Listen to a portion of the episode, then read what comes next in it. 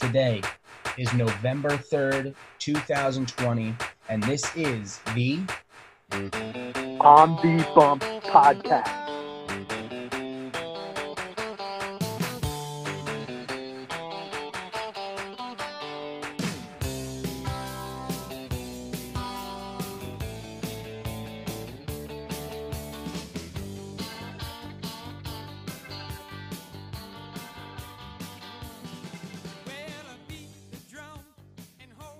Are back. We are back. We are back. That is it. We are back. That is the catchphrase for the Daily Sports Network. Now it's making its way to the On the Bump podcast. Got a lot to do today. Obviously, the World Series ended last week. The Los Angeles Dodgers won the World Series, and we'll get into that in a second. Today, we're going to go over pretty much everything. Our our winners of all the major awards. Uh, if there was the uh, what do they call it? The Summer Classic. Is that the expression for the All Star game? No. Yeah. What is it called? Yeah. Midsummer Classic. Midsummer Classic. There you go. We'll give our Midsummer Classic predictions, and it's going to be a fun one. But before we get into all the awards, and this is our award show, this is the On the Bump Award Show. We do want to touch a little bit on the World Series before we go any any more forward than we are.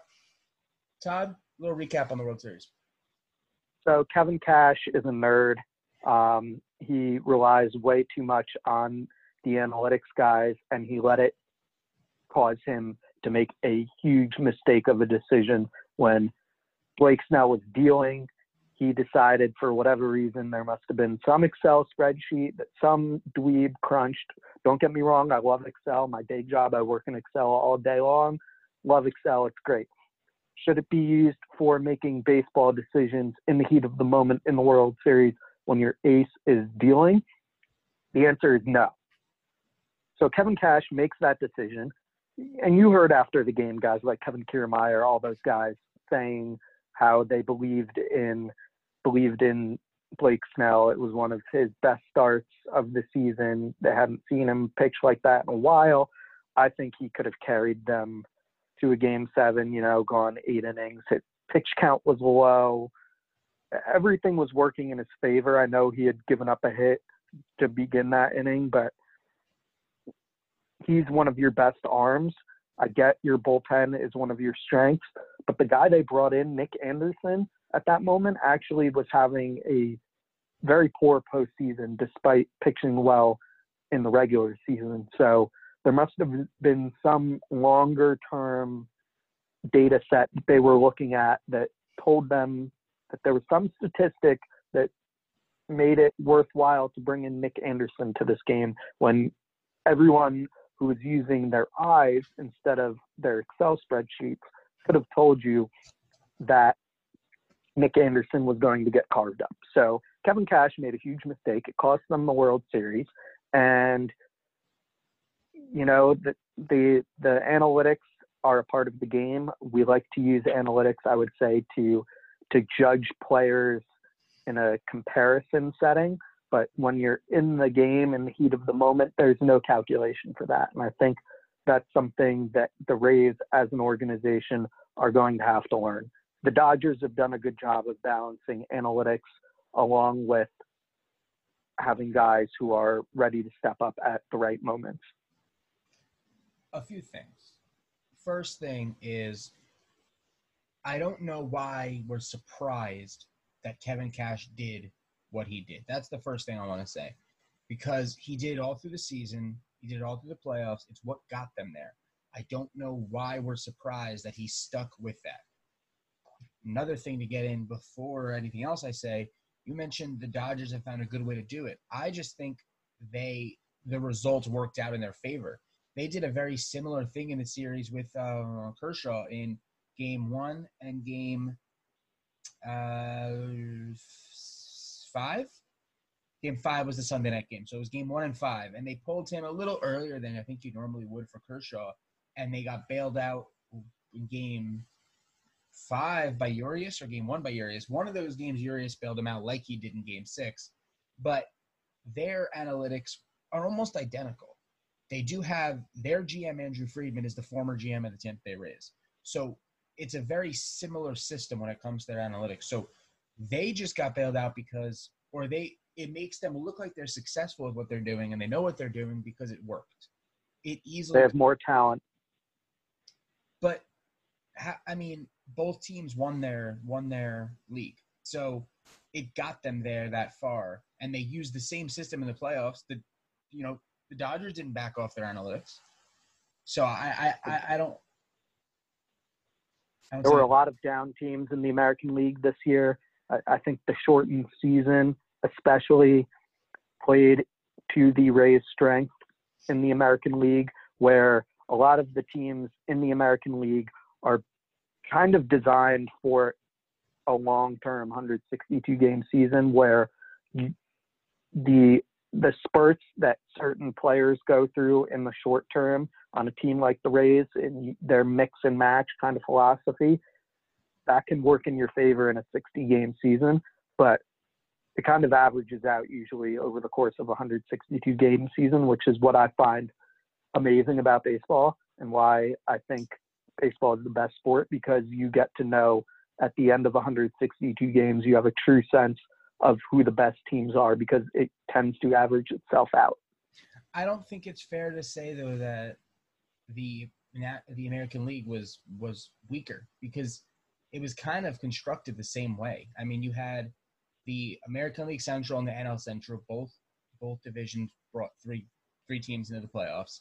You had the the West in the NL, the Dodgers kind of ran away with it, and then um, the AL East, the Rays kind of run away with it. It kind of bound. I mean, the AL East was kind of similar to the uh, excuse me, NL East was kind of similar to the AL West, so it kind of it all kind of blended in the same. And I- and I think to the point of everything would have evened out over a course of 162 games. I don't think we were far off from what we would have gotten. I mean, of course, there's teams that would have gotten hotter, of course, but like I think any of the top three teams in the National League would have beaten the Rays in the World Series. I don't know about that. I don't think. Dodgers, Braves, Padres, but any one of them. The Rays took. uh, We have. We're doing this thing where we're crowning the. Any American, they would have beaten any American League team. but we're crowning the Dodgers like like it's like this like they were this mammoth compared to the Rays. The Rays took them to six and were in just about every game outside of Well, the. Dodgers have been to three of the last four World Series. I think that's more of the reason why we consider them a mammoth. No, but I know They've been hanging around Yeah. for years, I'm not where the Rays kind of come and go. I'm not downplaying like what they've done, their body of work. I'm just saying we're still talking about the difference in the two teams, and the World Series is over, and we just saw that Rays team take them to six and be competitive in all six. Easily, we're, we're within a flipping distance of getting it to seven. Then who knows? It wasn't like they swept them or took them in five. Like I said on last week's podcast, if you've been a loyal listener of On the Bump, the Rays could less afford to make a mistake. The mistake was taking Blake Snell out of the game, and it cost them. The Dodgers have more talent than the Rays. They took advantage of that, and once they were in position with those last three innings, you could kind of sense the air in the stadium, sense the air around the team that they could sniff it, they could smell blood, and it was pretty much over at that point. Yeah. I mean, and that game goes on. Obviously, Dodgers win. We all know that by now. It's hard to recap something we all know. Um, but the game ends. They do the trophy presentation. Obviously, we've all heard about um, the story with Justin Turner that surprisingly hasn't been talked out any talked about as much as I thought it would be after. Um, but the more story of that whole moment, I think even bigger than Justin Turner, was that Rob Manfred was um, I it's okay. I've heard different stories, and I would like to believe them both in different ways. The one reason I've, the one thing I've heard is that he had the microphone that was giving feedback in his ear. And if you've ever had a microphone and you have one in and you're trying to talk, and if it's a second off, the sound does mess you up, and you're trying to keep up with what you're hearing. That that's a very valid, valid thing. The one that I want to believe is true is that he was just really intoxicated. Like he was really drunk. And regardless of what way I want to believe, it certainly has not been talked enough by media, by press, on Twitter. It kind of died with that night, and I kind of blame Justin Turner. Yeah, I think a lot of the topics of that night kind of died out. You, you're not really hearing a ton of baseball news surrounding any of the aftermath of the World Series on on both of those fronts. Um, Rob Manfred, I mean, I have such a beef with Rob Manfred. I, I don't know what was going on at the end of the World Series. I, I would like to believe that it's just a matter of, like you said, the mic feedback. It was just a bizarre night in general, and that kind of capped it off. Like the final couple innings of that game just had a weird feeling to them. And it was kind of it was a very weird ending to the baseball season and an already very weird baseball season. It was just a very bizarre ending. And Rob Manfred's, I think, going to continue to ruin baseball. Um, fire Rob Manfred. If Rob Manfred wanted to come on this podcast, we wouldn't allow him. He's not invited. He is not a friend of the podcast. I'm gonna hold on. I'm gonna throw a disclaimer, and I can guarantee you this: if the commissioner of Major League Baseball wants to come on this, um, no, no, no, hold on, you're vetoed. If he would like to come on the on, uh, I'm gonna speak this louder to the mic. Rob Manfred, speaking to you. If you would like to come on the On the Bump podcast, you are more than welcome to join us on the Bump podcast. I, if you feel more comfortable, I will kick Todd off for the day. Okay, finish. I mean, I would, I would not show up to that episode anyway. So yes, he would. Yes, he would. Can, Translation. You can have, you can have a solo interview with Rob Manfred. Ask him, ask him why he's doing away with the NLDH. Ask him. Yep. Oh, producer Bob has something him. to say. Producer Bob, Bob has something to say. There he is. No, I was gonna tell him. Go ahead. background. Air, air all your we got on. Oh yeah, go, go. Okay, yeah. I mean, I'm gonna blame Rob Manfred for daylight savings time. It feels like it's 3 a.m. right now as we're recording. It's really about 7:45. Maybe Rob Manfred has something to do with this, like he had something to do with doing away with the NLDH, which worked out perfectly this year. Real quick, um, I, I don't want to. I'm going to let you finish in a second. Um, just for the viewers out there that heard you complaining about daylight savings time, you are how old? Almost 27 years old. Almost 27. So almost 27 years he's dealt with the time change, and he is angry about it because it just happened two days ago, like he didn't expect it. Go, go on. Okay, well, Rob Manfred might be to blame for that. We could also blame Rob Manfred, like I said, for the reversing the DH rule in the NL, which kind of ruins things for a lot of our guys, like our boy Dom Smith, big friend of the podcast. Dom, if you're listening, come through. Um, the seven inning doubleheader has been discussed, and now there's talk around the Twitterverse about a neutral field World Series. This isn't the Super Bowl. It's the World Series is not a major commercial event in that aspect where it's a a week of festivities and sponsorships going on. Baseball is about the game and the games and the stadium atmosphere and the teams that get there deserving to have their stadium be a host and have their fans in their local areas have easy access. So, Rob Manfred, don't even think about doing that. I have a few things to say on Rob Manfred. Now, do I like what he's done as a commissioner? Not really. But I think in any sport, it's incredibly difficult to be a commissioner. I think baseball is on a different level of the difficulty. I'm, and I'm not, I'm, I'm not trying to say that to excuse Rob Manfred for the bad mistakes he's made. If it sounds like I'm that, take a take a sip of a drink for this. That's not the intention. The intention here is what I'm saying is baseball is one of those sports where you have the two different groups of people are battling. You have the fans of baseball who are old school purists, and then you have the baseball that are the new age and want everything. Because believe it or not, there you may not see it, but there is a major fan base out there that loves the seven inning doubleheaders, that loves neutral site World Series. There is, there has to be. There's no they they, they put this in a focus group before Rob Manfred just comes out and says it. It's not just or he doesn't wake up at 8 a.m. on a on a, mon- a Monday and go, you know what? I think I'm going to change the whole. Well, it's 7 a.m. now because he set the clocks back. So. Yeah, Rob Manfred set the clock back. Well, he probably did in his own house, um, but he probably forgot. It. The, listen, the Neutral Site World Series. I kind of changed my tune. You know, we're talking all the time, and I, I felt at first I was like, I don't hate it. The more I think about it, it does take away the edge of doing well in the regular season. I get that, and that's kind of me switching my feelings. But I, I think a lot of things are are they're well thought out. There's a reason. It's not Rob Manfred is just the voice of the MLB. He's not he's not making these decisions by himself.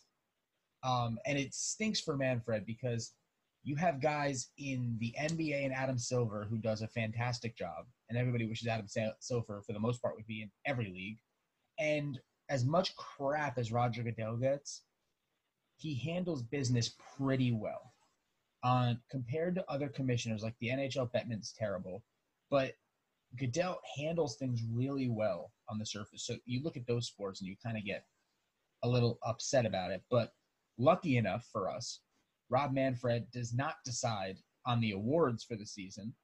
That Thank is goodness. decided by a bunch of different committees. And as we're talking about the awards, it is time for the On the Bump Award Show.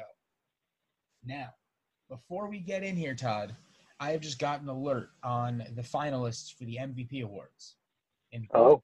in both leagues, without looking, don't look. I want you to try to guess the three finalists for each league. Okay, we'll start with the National League for you. Freeman, um, Ozuna, and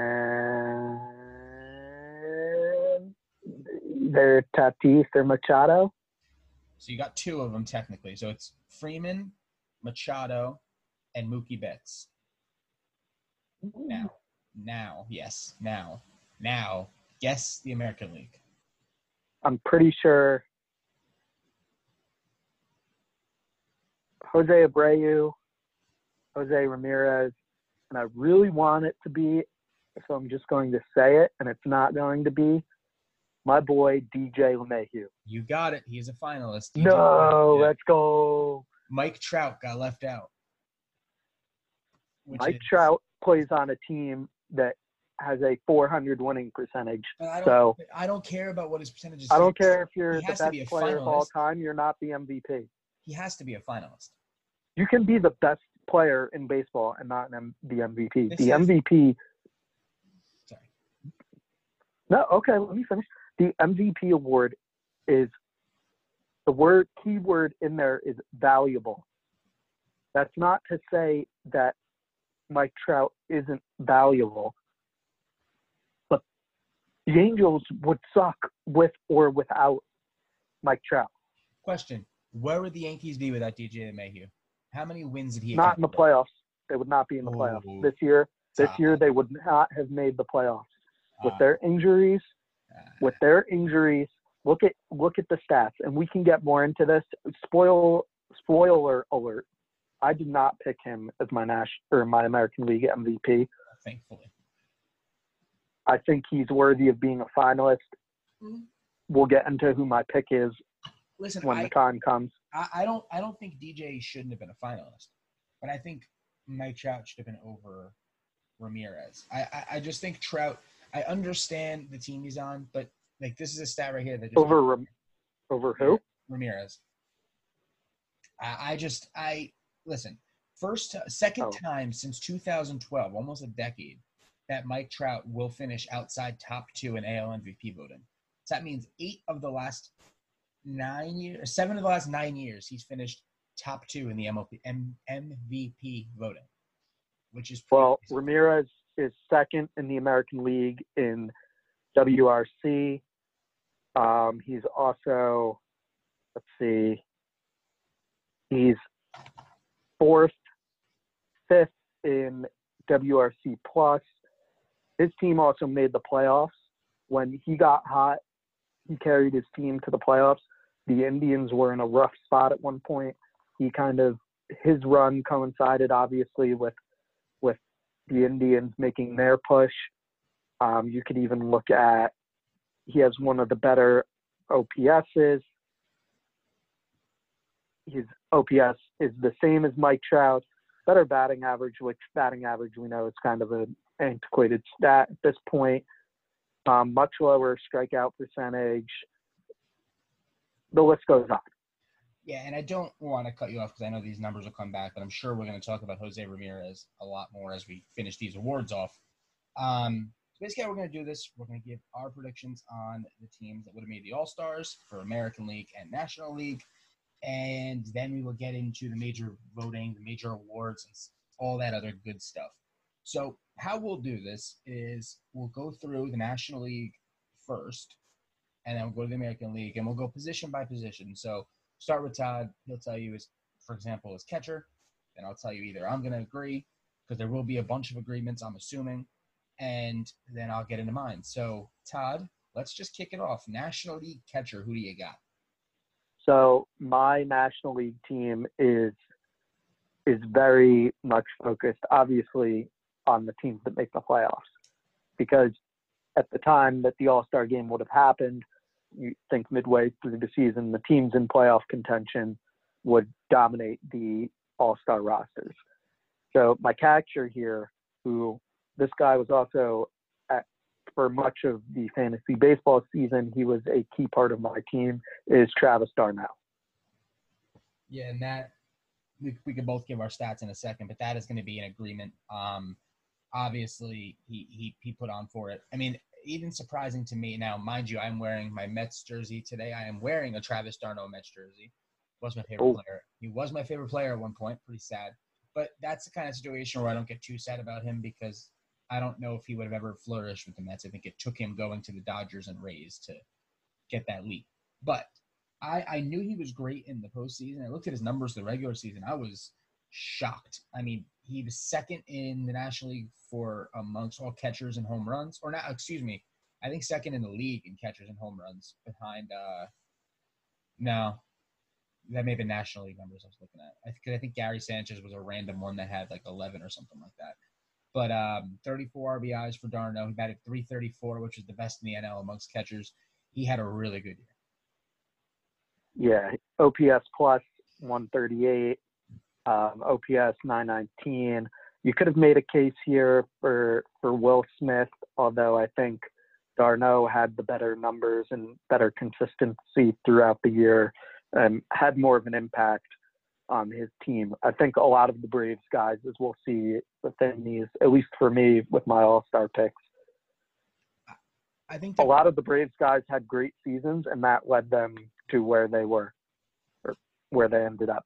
I think the problem too is Will Smith's name comes back up a little bit because of his success in the playoffs. I'm not saying we took that in account, but it kind of tricks your brain a little bit to think maybe you know definitely. It, I think this is a different discussion if we're doing this in July, you know, for a regular season and we're giving predictions then.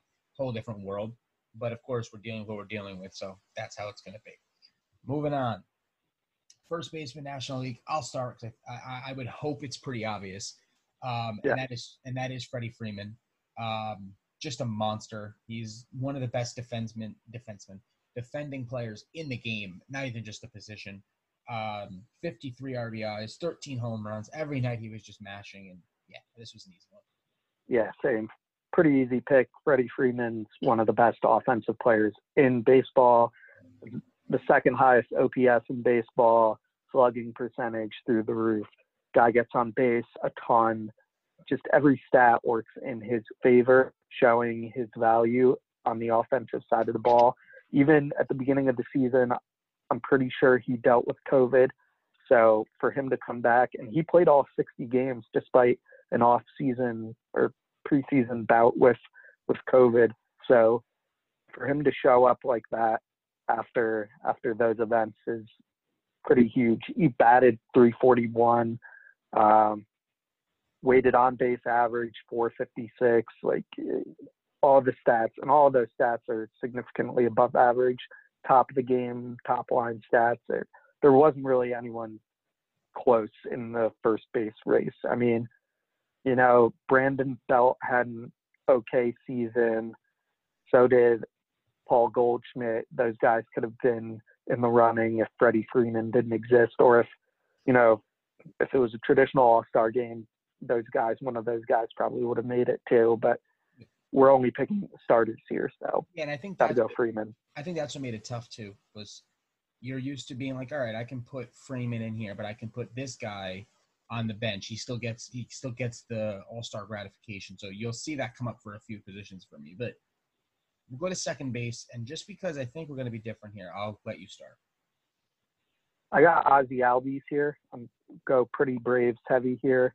Uh, he had a great season by a lot of a lot of the measures. You know, consistent part of that Braves lineup. I think the second base position, and I'm interested to see who you say if it's not Ozzie Albies. It wasn't the deepest position pool in in the league. There aren't a ton of great second basemen in the National League, but Ozzie Albies had a pretty good year. Um, on base slugging percentage nearly 500. His OPS plus was 99 when average is 100. So he was pretty average, but you know he was like integral part of a of a team that had a lot of success. He didn't play a ton of the season, but if you're if you're going based on who who would have gotten voted to an All Star game, I think it's probably Ozzie Albies. Yeah, and, and, for me, like you said, it wasn't a deep position, so it was tough. I did toy with the idea of Robinson Cano. He had really good numbers when he played. His average was super high. Um, hit a bunch of bombs. He just missed a bunch of games, which kind of took away from. If he played a full season and his numbers reflected that, I think he would easily been that guy. Well, my guy, after searching a little bit, I went Donovan Solano, second baseman, San Francisco Giants. This guy was good last year. Played 54 games. He batted 326. Uh, his the number you like to use, the uh, OPS plus, was 128. Um, he had 15 doubles, 15 doubles in 60 games. Drove in 30 RBI or 29 RBIs, and like I said, batted 326. He was really good. He was really efficient for a bad team. Him and uh, well, the Giants actually were in the race for a little bit there. Um, him and Mike Yastrzemski or Mike Yastrzemski, yeah, they both really set the tone for the Giants offense. And Solano was really impressive, and he was a guy that if I didn't look deep into the numbers, I may not have found him. He was also a pretty pretty hot fantasy pickup. Mm-hmm. Mm-hmm. Did well out of weeks. Yeah, so second base NO was very tough. We start moving into positions that maybe aren't as tough, but still maybe have differences because I feel like I definitely have one that's different. Um, third baseman, I go right to Manny Machado. Uh, now we've seen he is an MVP finalist. Um, uh, he's listed in most places as a shortstop, um, but then when I looked at some other places, he's listed as third base. So I'm just going to give him the third base nod. He clearly played third base. Um, 16 home runs, 57 RBIs, pretty self-explanatory. 304. He had a really nice year. Um, really nice year. Him and Tatis proved to start off a level of dominance. And yeah, I like Machado. Yeah, I mean, Machado's a bona fide MVP candidate. OPS 950, you know, 47 RBIs in a 60 game season. That's pretty, pretty incredible. If you if you space that out, if you kind of project that out across a 162 game season, OPS plus of 158. I mean, he's he, was obviously a huge part of the Padres' success, and a lot of people kind of questioned that deal when it happened as to you know why the Padres, why would he go there? But it seems to be a pretty smart move. Padres are going to be hanging around as a contender for quite a while here now. They're built for for long term success, and he's a key part of it. Yeah. Also, 68 hits in a 60 yeah. game season. He was a mon- He was just a monster. I, I I toyed around the idea I looked at some stats and I, I toyed around the idea of Nolan Arenado, and here's why. His batting numbers were not good. That is not any way to brush that apart. He's arguably the best defensive player in baseball. That's that's what started like and Manny Machado obviously it would have been hard to jump in, but if Manny didn't exist, I would have really considered it because his defense for Nolan this year was elite level. I mean, it was one of his best defensive seasons, I think. So he puts himself in a category that his glove is so good, and he's Nolan Arenado, where he almost can get that nod just with that ability. Yeah. So, yeah, and I mean, he didn't have bad offensive stats. It wasn't a bad year for him, so he could have made a case there. Yeah, he started. He probably would have. Yeah. Like I said, not a great start. If Manny didn't exist, I think we have a different discussion. But Manny being there kind of makes that hard. Shortstop. He probably makes it in a deeper All Star game pool. Hundred percent. Hundred percent. Shortstop here. I think we're gonna differ here. So I'm gonna start it up here, and everyone's gonna be like, "What in the world?" I love the season that uh, Trea Turner had for the Washington Nationals. Um, I understand Fernando Tatis did what he did, but the deeper the stats went, I liked Trea Turner that much more. For a guy that was never really a power hitter, hit 12 home runs in 60 games, 41 RBIs, that kind of translates out to like a 30 home run season, maybe 3110 for a guy that has never even been that kind of threat to hit that way. And most of this came from the leadoff hole. Uh, batted 335, stole 12 bases, which is he wasn't that as high in the NL as he usually is. Maybe that's because he was focusing on other things, and his defense was was good enough to. I think his defensive numbers was higher than Tatis. So I'm going to take Trea Turner here. I, I like this season. I had some trouble with this, but then I ultimately went in the direction of Tatis for a couple reasons. 62 hits across a, a 60 game season is is pretty incredible. Played in 59 of 60 games to have 62 hits, on base percentage 366, OPS plus of 155. Um, you know, just across the board, he was one of the top hitters in the game. 17 homers and 45 RBIs in a 60 game season. If you if you extrapolate that out, that's like a like a 45 homer, 120 RBI type season.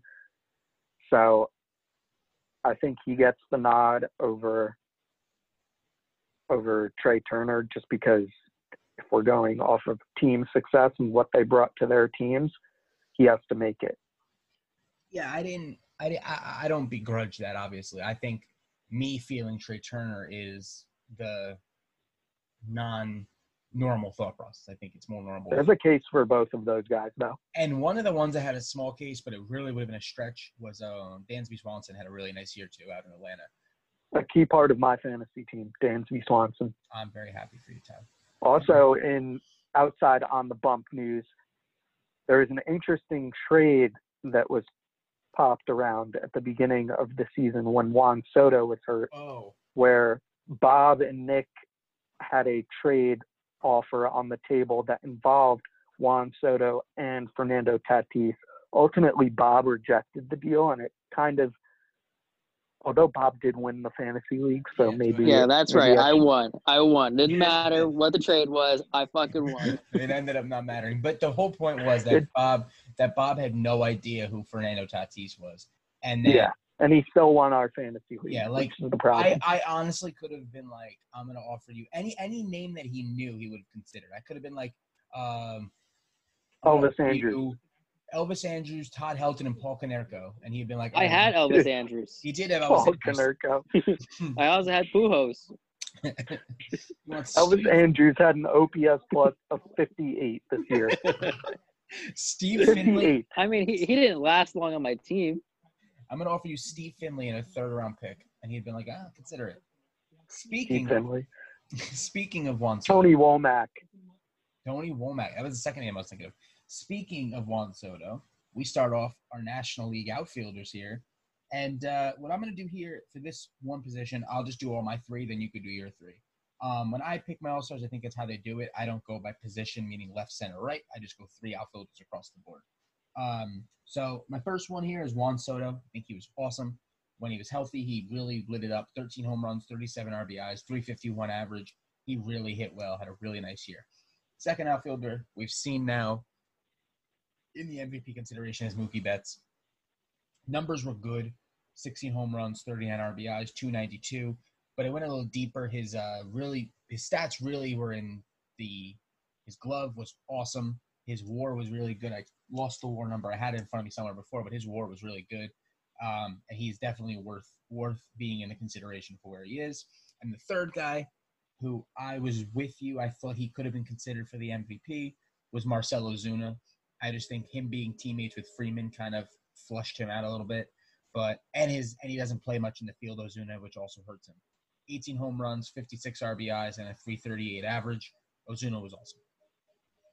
Yeah, I have I have Juan Soto. He is basically the best offensive player in baseball. OPS plus of 212, which is ridiculous.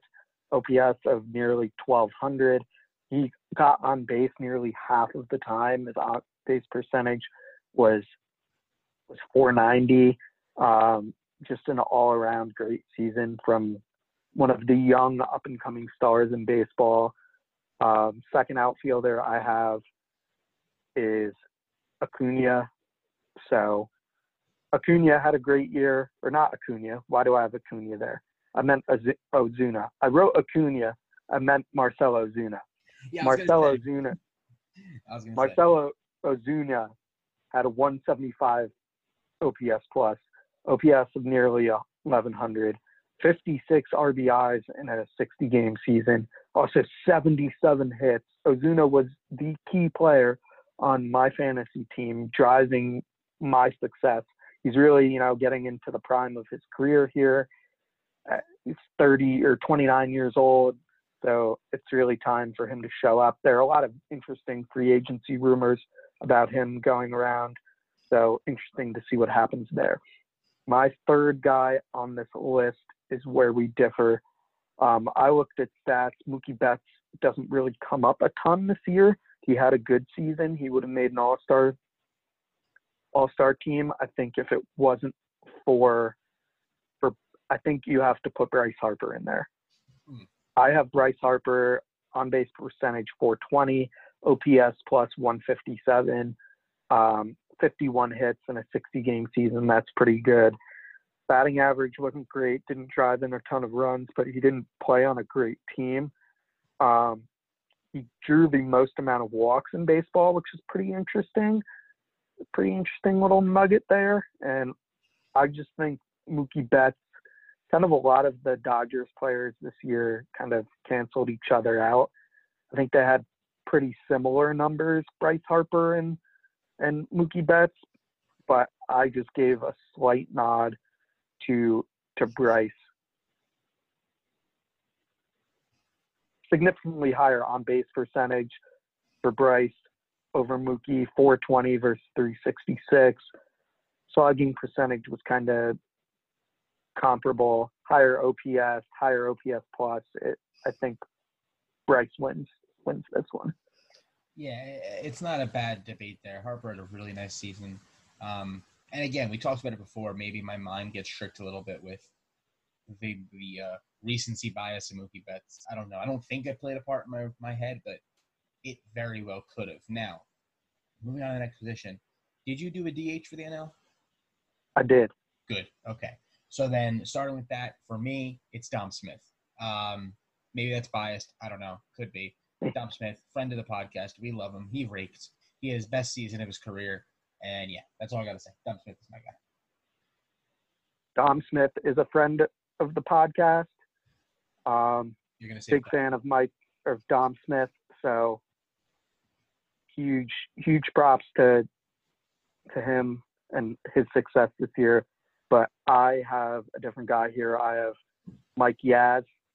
So Mike Yaz had a great season by a lot of offensive measures. One of the top on base percentage guys in baseball, 400 on base percentage. Slugging percentage was was pretty high. Um, OPS plus was up there, nearly a thousand.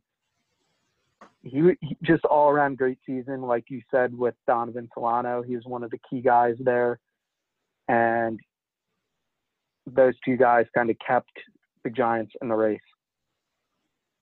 Yeah, he had a he had a really nice season. We and like I said earlier, we talked about we talked about Yastrzemski. Him and Solano were awesome. Um, yeah, so I think Dom Smith is the guy that gets that edge. We just really want him on the podcast. So any any way we can fluff him up, um, even though he probably Dom Smith, if you're out there, come through. Dom Smith and Rob Manfred, both of you guys are friends of the podcast. No, no, no Rob Manfred. Dom Smith. I can promise you we would let you on, Rob.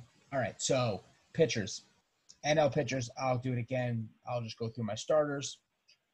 It's pretty self. I, I I would think the starters in the NL are very easy. There's one guy that I think's on the edge, but for me it is Bauer, Degrom, you Darvish. I don't think there's much of a debate. I'm sure you're going to have a debate. I see you putting your finger up.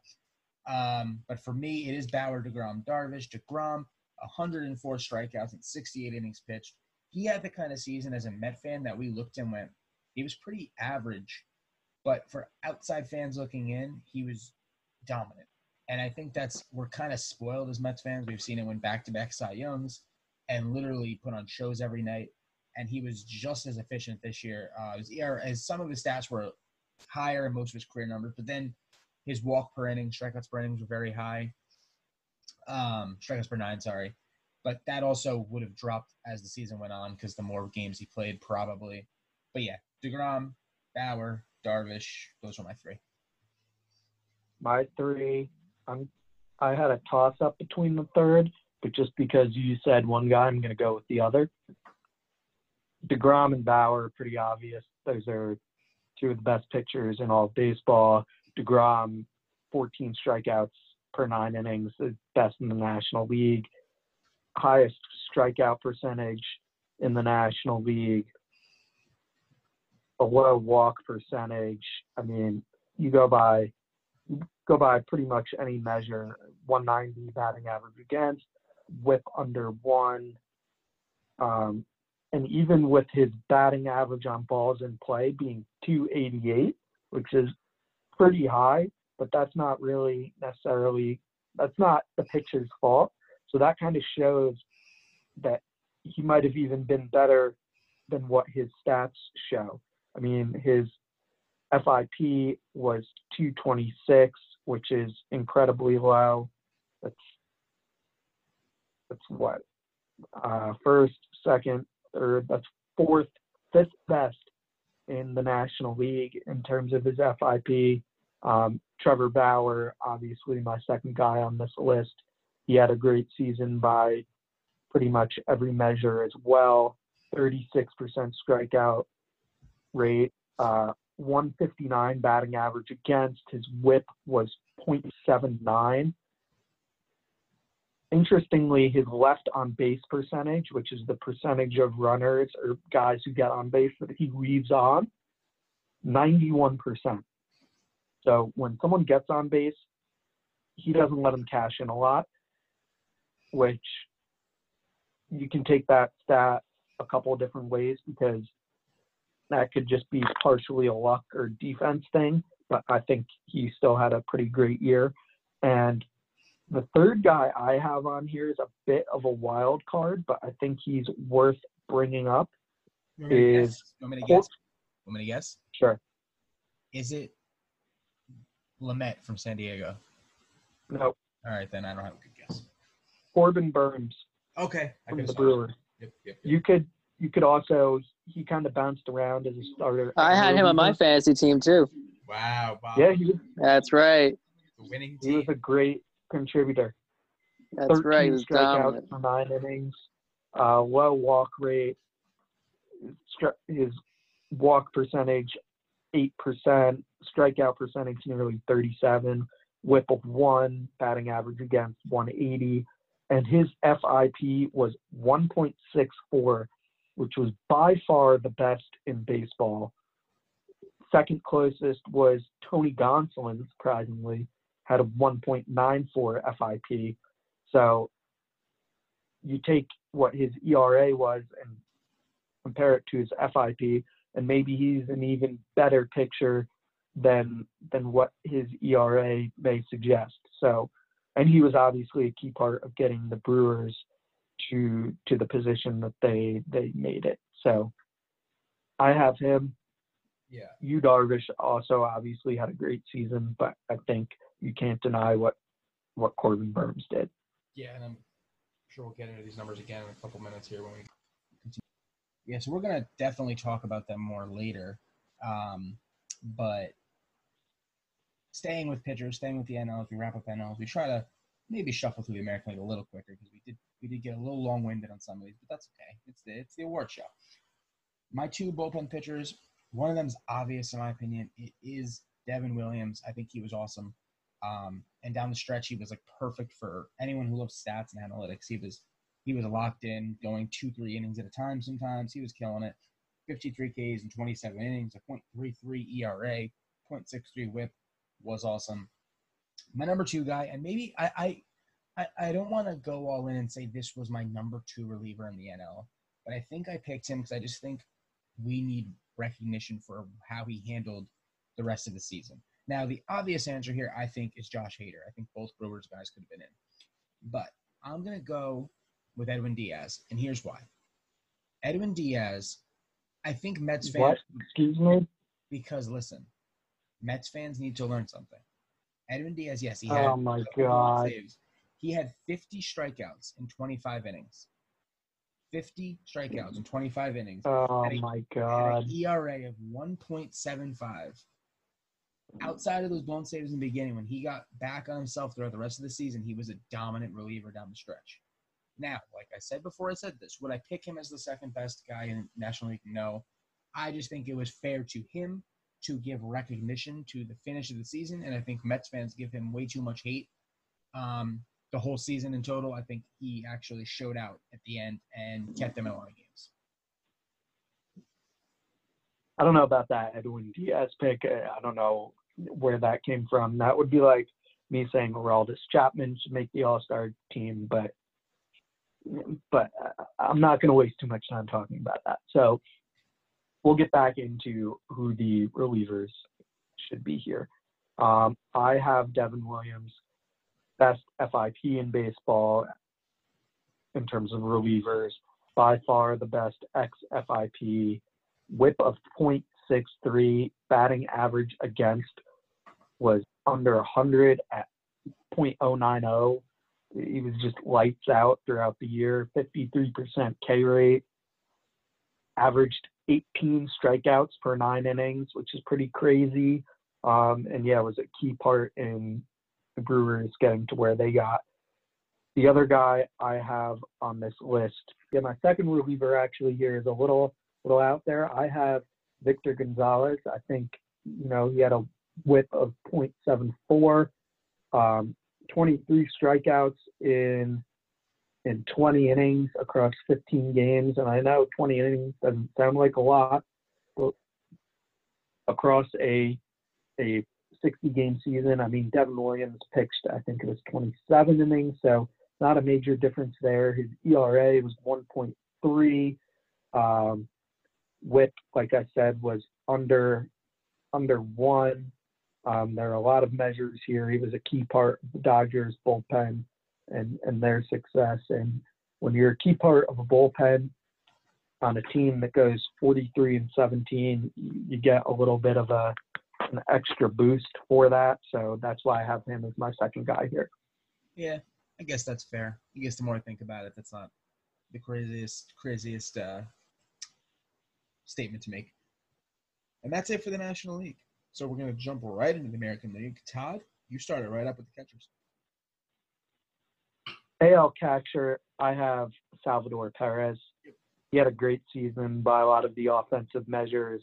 Um, obviously, the Royals are pretty pretty terrible, but Salvador had a pretty good season by himself. OPS nearly a thousand. You know, WRC was pretty high. There aren't a ton of great catchers in in the American League. I think that's a position that's up and coming. So Salvador Perez probably one of the last times he makes an All Star team going forward. As we see a a changing of the guard in a couple years. Yeah, I, I mean, we definitely agree. It's Sal Perez. It was pretty easy there for the American League, um, but I don't think I think he's gonna be good for a couple years. I think we've seen catchers can last a little bit, play them at first a few days, play them at DH a few days, and just keep their longevity. Next position, first base. You're gonna say I think it's gonna be a surprise when I say it, but then you're gonna realize later on in the American League that it makes sense. Um, I'm gonna say Luke Voit. Uh, by all metrics, he was really good. Very powerful first baseman. Hit a lot of bombs. He was on my fantasy team. If you guys remembered or not, Bob won the fantasy league. I don't think he said that yet. Um, but yeah, he was on my fantasy team and killed it. Uh, powerful, did all the metrics really well. So I like I like Voit a lot. So even though I'm a Yankees homer, I picked Jose Abreu here. Um, obviously he's a finalist for the MVP. Uh, you know, OPS 987. He gets on base a decent clip. Um, weighted on base average over 400, which uh, pretty much only the best of the best have a weighted on base average of over 400. Um, yeah, and he obviously, him and, and another guy I'll get into later in this were, were key parts of the White Sox success. Yeah, and I, if if you're listening to this, please don't stop listening as soon as I say Lou Wood at first and think I'm stupid for not putting Jose Abreu in my All Star team. Just wait for this All Star thing to, to to finish off, please. Um, but yeah, going on to second base, Todd, you can start off, and it's a pretty easy one. Yeah, it's our hero, our Lord and Savior, the Machine, Le Machine, DJ LeMahieu, one of the best players in baseball, That the savior your- of the Yankees this year. Um, obviously, the batting champ in the American League, 364 batting average, on base percentage 421, OPS over a thousand. The guy barely struck out, under 10% of the time. He was captain clutch light. Obviously, he's not Derek Cheater, but he is. When he comes up to the plate, you know something good is going to happen and he's just the man, and I love him, and I hope the Yankees offer him whatever he wants. Yeah, If he, wants to come on this podcast, although I'm sure he doesn't have a lot of words to say, he's welcome. he was yeah he was pretty lights out. He did get a little small in the playoffs at times, and that's not even. I don't want to go. I'm not going to go crazy on saying he got small, but there was big moments I felt just the eye test in a couple of series where he didn't come through. A couple moments. He's worth whatever he wants. Um, most likely, I have this gut feeling that somebody is going to come in and offer him a mammoth amount that the Yankees won't match. That does scare me if I'm a Yankee fan, but he was awesome. Obviously, is the best. Don't say that. I'm just being honest. Uh, I think a lot of the American League's pretty cut and dry, but we'll move on to shortstop. Uh, you know what? I'm gonna let you go first. I think I know exactly who you're going with. Yeah, pretty obvious pick here. Obvious key contender, key contributor to the White Sox success. It's Tim Anderson. He was also a key part of my fantasy team. Um, batting average 322. He was in the in the in the batting title race for a while. Um, yeah, just by a lot of offensive measures, he had a pretty good season. Um, on base percentage was kind of so so but the guy really did rake. Um, WRC was 143, which is one of the best in baseball. It's top upper echelon. And yeah, he was just a winner for that team. If he wasn't on the White Sox, they wouldn't have gotten to where they got. So yeah, Yeah, and I I fully agree. And the ones we agree on, I mean, I easily could go in and say, oh, his numbers are this and that. But if Todd starts off the numbers, he's the numbers guy. I'm not going to repeat the numbers. I'm just going to say agreed, and we're going to slide right on. Third base might be another one of those positions. Uh, for me, it's it's got to be Jose Ramirez. He's obviously an MVP finalist. Uh, defensively, is really good over there in the hot corner. Todd, what are the numbers that back him up? yeah, Jose Ramirez is the guy, um, obvious MVP contender. When you look at Jose Ramirez's stats in terms of what he puts together on the offensive side of the ball, you know, slugging percentage wise, he's quite far up there. Um, you know, 12% walk rate, strikeout rate pretty below average, OPS nearly a thousand, and he's top 10 in the league in WRC. So definitely a worthy pick there. Had a huge impact on, like we've said, on the Indian success. And if he wasn't there, they wouldn't have won. So wouldn't have gotten to where they got. So yeah, I mean, and that's stats back him up. The eye test backs him up. A lot of things back him up. Um, now you got the outfielders. We obviously pick three in each league. Uh, this could I guarantee we're different here. yeah, I think we'll be different too. Um, I would think we'd agree on Mike Trout. Yes. Okay. Yes. Um, I'm gonna let you take the other two first, and then we'll see. Okay, so Mike Trout, I don't think we really need to go through the numbers there. That's Nope. that's you just stick him in to the All Star game for his entire career. He'll make it every year. Mm-hmm. Whatever. The other guys I have here are our king, King Clint Frazier. Clint had a great season. I don't care what you say. Clint had an OPS plus of 149, on base percentage of nearly 400. The guy got on base. OPS 905. The guy just raked. I mean, he only played in 39 games because he kind of got the short end of the stick. Brian Cashman likes to play games with him for some reason. They like to play into his maturity. I don't know why. When he's a grown man, he's a grown adult. Um, 35 hits in 39 games. Um, yeah, I mean, 26 RBIs in 39 games, eight homers. So you you stretch that out and do a, a 60 or 162 game season. He's basically a 30 homer, 100 RBI type guy. So yeah, Clint is just 267. the, Clint's the man. He batted 267. I love Clint Frazier. He batted Sorry? He batted 267. Batting average is an antiquated stat, Nicholas. I can't believe. I think you saying Clint Frazier is an All Star is almost as bad as me saying Edwin Diaz. And I didn't even say No, Diaz an. All Star. I didn't say Because Diaz was Clint All-Star. Frazier was actually good. Clint Frazier was our cleanup hitter for a huge stretch of the season. I, I'm just go to your third one. I don't even want to do it. Go to your third one. Third guy, probably you also don't agree with here, but he had a great season. Teoscar Hernandez We actually agree. from the Blue Jays. Oh wow, we do agree. Okay. Yeah.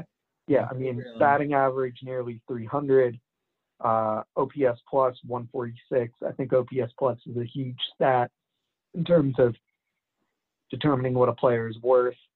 Um, 16 homers in 50 games.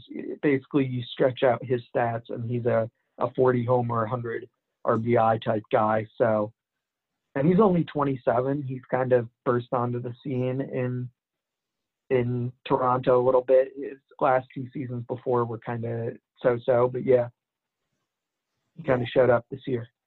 I mean, he, um, yeah, very good. He's part of that really nice young core out there in Toronto that they're starting to build up a little bit. And uh, I like one of the tests I use in talking about players' worth for that current season, and it's maybe just me, is I use social media and how many times I see big plays out of them and big moments and guys who are big MLB pundits talking about them. And it seems like he was talked about a lot this season. He's a guy definitely even on the rise still. I liked him a lot. My third outfielder for me was George Springer. I like George Springer a lot. His defense kept it going. He batted. I mean, I guess. I, I listen. I, I guess me making fun of you for Frazier for the batting average was the wrong thing to target because Springer's batting average wasn't that exciting. Uh, 14 home runs, 32 RBIs, uh, 50 hits in 51 games. Only played 51 games, so 50 hits in 51 games is nice. Um, yeah, I just thought Springer had a nice balanced season, and uh, could be a big free agent. And we'll talk about him later at some point. So, yeah, I just think my boy Clint deserved it. Clint, if you're out there, want to shout out another friend of the podcast, come through. a lot of friends in the podcast. Now, Lots of friends. the DH for the American League. Now, this is what I was saying before. I didn't want you to yell at me. Um, Jose Abreu is my DH. I think he, him, and Voit were flipped at first in DH, but I think Voit plays first base more consistently. So I gave Abreu the DH spot. Nelson Cruz always could be up there in the conversation, also, but obviously I'm putting Jose Abreu on this list. So you heard the stats before on Jose Abreu. I need to go too deep. So.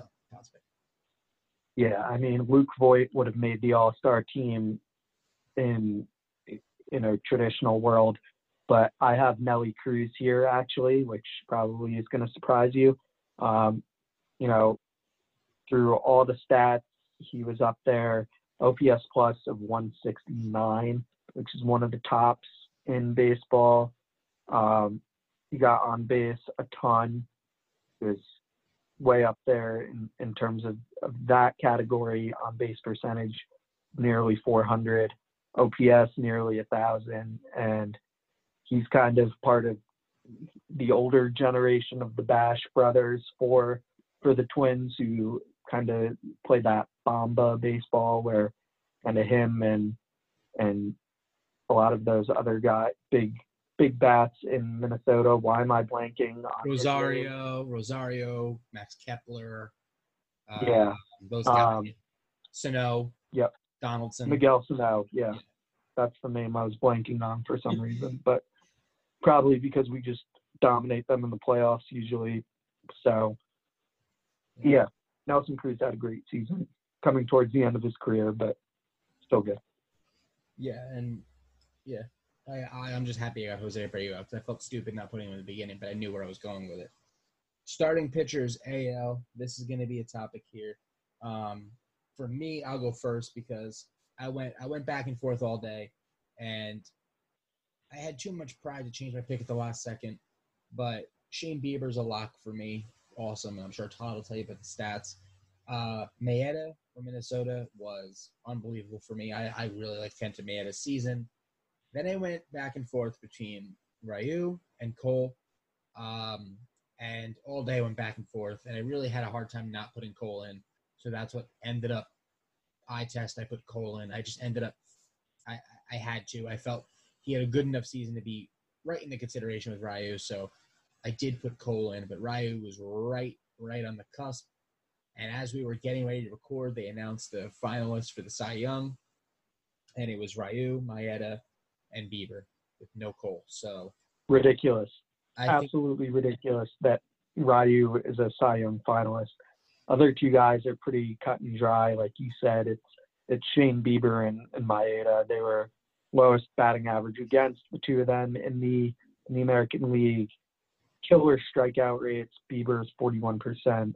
Bieber was by far the best pitcher in in the American League, and a lot of people want to talk about how like maybe the American League Central wasn't as good as people think it was, and that's why there were a lot of inflated stats in that division, and that's why they kind of flamed out in the postseason. And we saw how the Yankees bats kind of dominated Shane Bieber and, and put the Indians' hopes to bed. And my third guy, just Gerrit Cole. I mean, we we saw him during the regular season what he could do. One of the lower batting averages against. He was the number one guy on the Yankee staff. Obviously, got us through a lot of rough periods where there were some issues with the starting pitching on the Yankees, which happens a lot. And I just think he's deserving of an All Star position, and I hope he wins World Series, many World Series titles with us. Yeah, and I'm sure we'll talk about them a little bit with the Cy Youngs coming up. Um, relievers, real quick. I ha- I have it. Uh, Liam Hendriks for me was a lock. I think he was awesome. Um, and then I went between Brad Hand and Diego Castillo. I liked Castillo's body of work a little better, so I went with Diego Castillo. Yeah, I have Liam Hendriks. I think that's pretty clear pick. His best reliever in the American League. And I actually just put the whole Rays bullpen in because you can't really pick between any of them. And the way Kevin Cash over manages that bullpen, Yeah. a lot of those guys never really got as much time as maybe would have warrant would have they would have warranted to be able to qualify here. So Yeah, I think that was part of my uh, decision. I wanted someone from the Rays, and Castillo fit the bill. So that's the uh, that's the All Star team. So that's that's who we believe would been in the Midsummer Classic, which was very difficult because we're not sitting in July, and we had to go back in time and try to play it out as if it was. Weird. I think we did all right. Staying with the awards, we're gonna go right to the coaches. Coach of the year in both leagues. I think we're going to differ on one of them. So I'm going to let you start with the American League, Todd. Uh, this is a tough one. It has to be Kevin Cash. Unfortunately, I don't think there really is another answer there. I'm not really sure what other direction you could go in here. You know, without Kevin Cash and a guy who would buy into what the Rays were doing from an analytics standpoint, you know, if you got an old head manager there, if you brought in Tony La Russa on the Rays, you would have thrown the binder out the window with all the stats. So they needed a guy who was going to buy into that. And obviously, that's why they picked him. But he's been able to, at least in the regular season, manage that pretty well. Playoffs, another story. Could have maybe had a, a nod there for Bob Melvin from the A's, but I think it has to be cash. Yeah, and I'm different. I'm going Dusty Baker. I think what he did with that. They finished under 500. Come I on. I don't care. I don't care. I don't care. Come on. They made it to the ALCS in a season That's, with this isn't a postseason award, though. uh, yeah, the. I mean, the coach of the year takes No, a little bit. It takes account. Of course it does. no. Of course it does. They always announce it after the World Series. Of, of course it takes account. Playoffs. And that's all of them after the World Series. regardless, Dusty Baker did a phenomenal job. A team that he took literally a month before the season started, a team that was cheated, cheaters, of course, but he took that. Hey, can you hear me? I'm banging. He took a team that everybody hated and everybody was against and got them to the ALCS. I don't care how you spin it. I Uh, like Dusty Baker as the American League Coach of the Year. Kevin Cash is right there with him, but I'm going Dusty Baker. National League, I'm going Dave Roberts. I think he obviously led the league.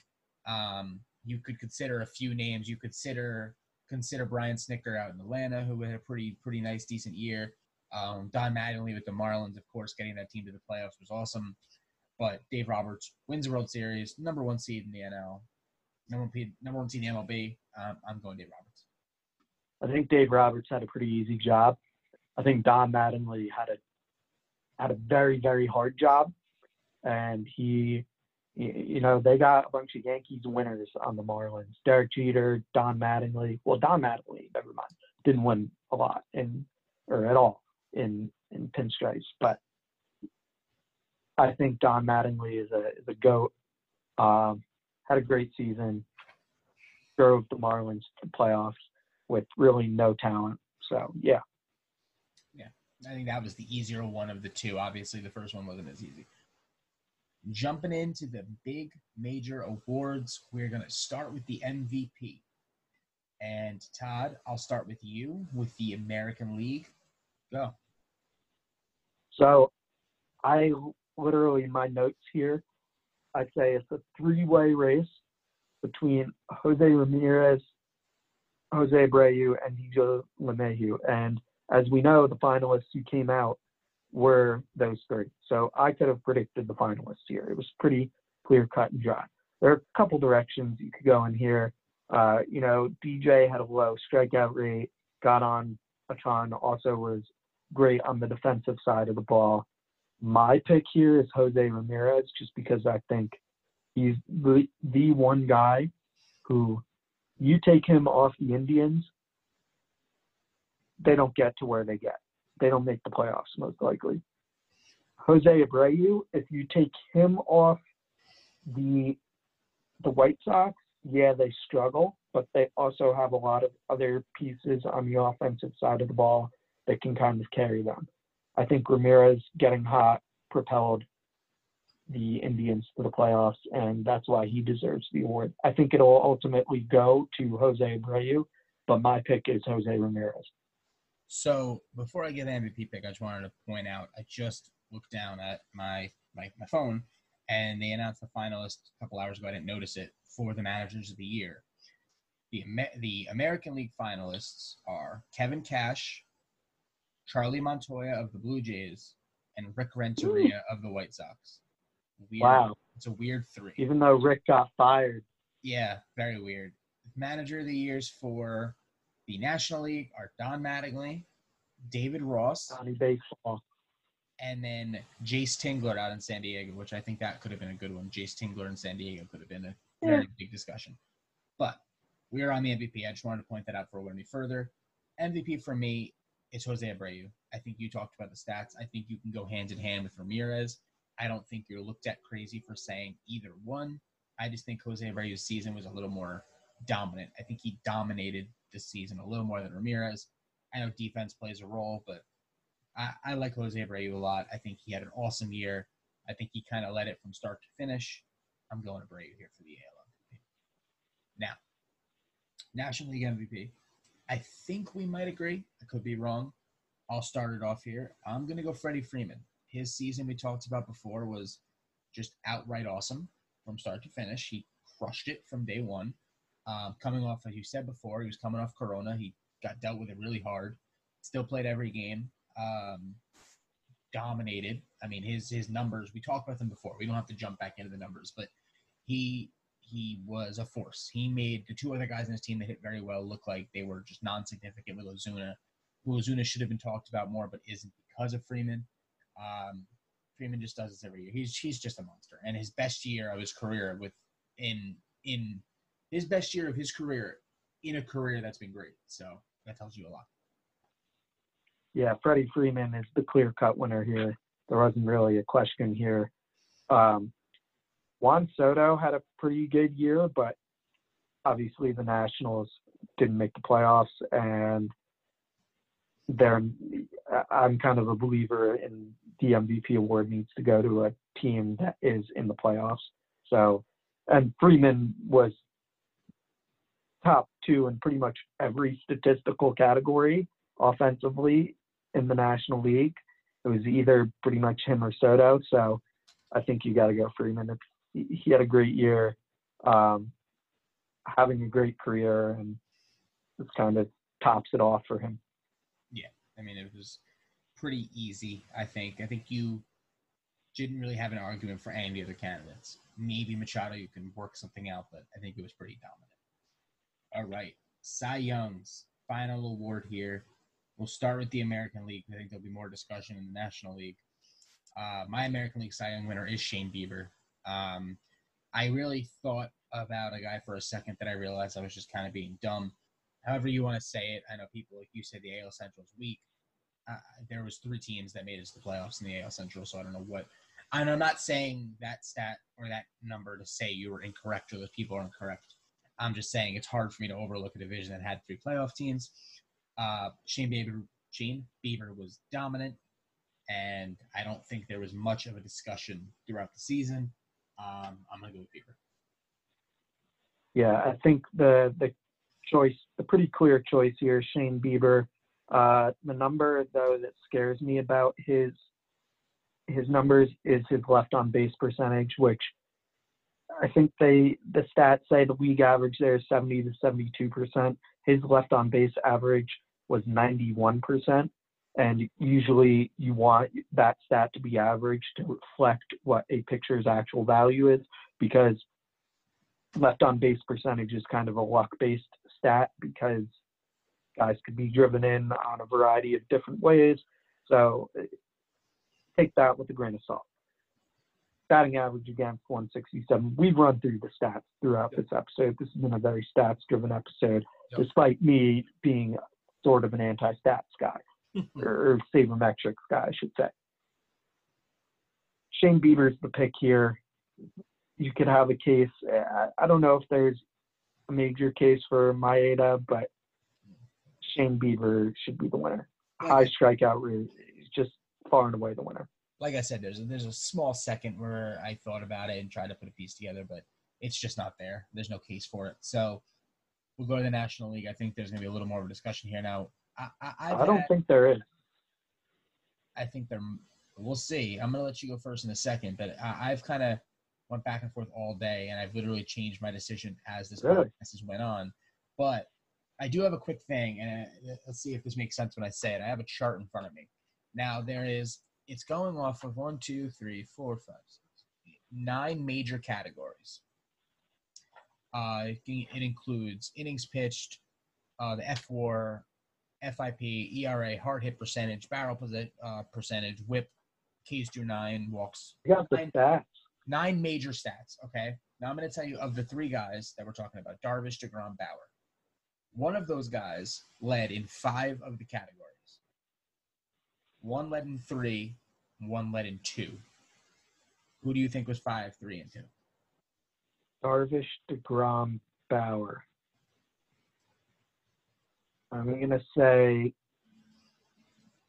Darvish led in five, DeGrom in three, Bauer in two. You you had it almost. Darvish five, Bauer three, DeGrom two. with all that being said, with those numbers, I'm going to let you go first with this one. So I still think it's Jacob DeGrom. I think there are a lot of stats that that get kind of skewed with the Mets and their their lack of success that they don't really support Jacob DeGrom. Highest strikeout rate in in the National League. I mean, Yu Darvish is 14th or 14th in all of baseball, I should say. Yu Darvish. So put him in the five ten range there. Those are the kind of stats you look at. Uh, batting average against, you know, Jacob Degrom is is ahead of Yu Darvish there, which is another key stat you need to look at, and another stat because we're we're getting stat heavy here. FIP, they were pretty neck and neck, Yu Darvish and and Jacob DeGrom, but when you take X FIP, now we're getting fancy here. Jacob DeGrom by far, far and away better than Yu Darvish. Jacob DeGrom had a 2.46 X FIP. Yu Darvish was 2.82. And for the non-stat nerds out there, FIP kind of measures what uh, XFIP kind of measures normalizes fielding as part of a picture's value and how that plays into it. You know what what ballpark they're in, home run component, all that fun stuff. So pretty valuable measure when when you're trying to compare players. And I think we'll get into all of this fun as we build out fantasy baseball teams throughout the year. Yeah, and okay, so I went back and forth all day. For majority of the day, I did have Yu Darvish. I really liked his season. Um, going into today, before looking at all the numbers, I actually was thinking Bauer. Um, and then looking deeper, I went lean towards Darvish. And I'm happy I gave you the stats before, the numbers of total categories. And I'm happy I'm putting my feelings out there for Darvish because I'm to say Jacob DeGrom. But I want me to myself to not feel stupid if Darvish does win and not feel like I didn't want to do DeGrom because sometimes when you're a fan of the team, you get clouded. Um, but I think as Met fans, I think I said this before, we're kind of uh, spoiled with DeGrom, meaning not that we sit there and go, if he has one bad outing, we say he sucks, we want him traded. That's not what we're saying here. But he has two straight Cy Young years, and this year we're like, yeah, he was all right. But again, he's in the Cy Young discussion. He's probably could chance he wins the Cy Young for the third straight time would be the first one to do that since I believe the last two were Randy Johnson and Greg Maddux, who did three straight. That's the last two. So he'd be in great company, obviously, Hall of Fame company. Um, but I think, like you said, you went about the numbers, and I'm not getting deeper in those numbers because you did a great job with that. But DeGrom to me is the pick. I think um, everything else matches, eye test matches, everything like that. Dominant pitcher. Uh, he even upped his velocity this year on his on his pitches, and which was awesome. I love Degrom, and I think he's the the, the favorite here, the winner. Now, as we kind of get to wrapping up, a couple things here before we go, and we will do Todd. We'll do a quick little bit on the baseball history. We'll let Todd leave that one, uh, but, but before we before we jump into that, I wanted to jump in because next week we're probably going to do our kind of off-season prediction show where we dive into free agency, dive into maybe some trades we might want to see, stuff like that. But before we get in to give you a little taste, I want to do one off-season prediction. Could be free agency, could be trading, could be whatever. And I'll start it off. Um, I've seen it a few places now. I think there is background noise behind it because I think there's there's talks that no one's really seeing. I'm going to say George Springer signs with the Mets. I've seen it a few places now. There's a lot of talk, obviously, with Steve Cohen coming in of the Mets spending their money. Um, I'm going to say George Springer ends up with the Mets on a five year deal. That's my prediction. What's my major prediction? Um, I think Masahiro Tanaka will not re-sign with the Yankees. I think they're going to get a little, a little cash tight here, and they're going to throw most of their money at retaining DJ LeMahieu. Yeah, I, I read something yesterday or today that Tanaka is looking for a three or four year deal. So I feel like that'll take the Yankees out of the equation, and I can see him signing with like the like Braves. Mets. I can see the Mets. I really could, and I kind of want. I mean, we don't have a Mets fan right now. I kind of want Charlie Morton more than Tanaka. I think that's reasonable. Um, but I wouldn't. I don't know. Tanaka, we'll see, because he'd be down on the depth chart. I mean, we have we have Degrom, we have Noah returning because Noah's excited with Stevie Cohen. He's happy that Wilpons are out of the equation, and I think Stroman returns. I think what's going to happen is he's going to check his market out, and I think the one year, eighteen prove it for him is going to be an awesome contract, um, and I think he returns on that. Similar, I think the Giants do the same thing with Kevin Gausman. I think it's the same kind of concept. Um, so yeah, that's our offseason prediction. And as you always do on this, we do the baseball history. Todd, lead the baseball history today. Yeah, we'll we'll jump into this real quick. But today is an interesting day in Yankee history.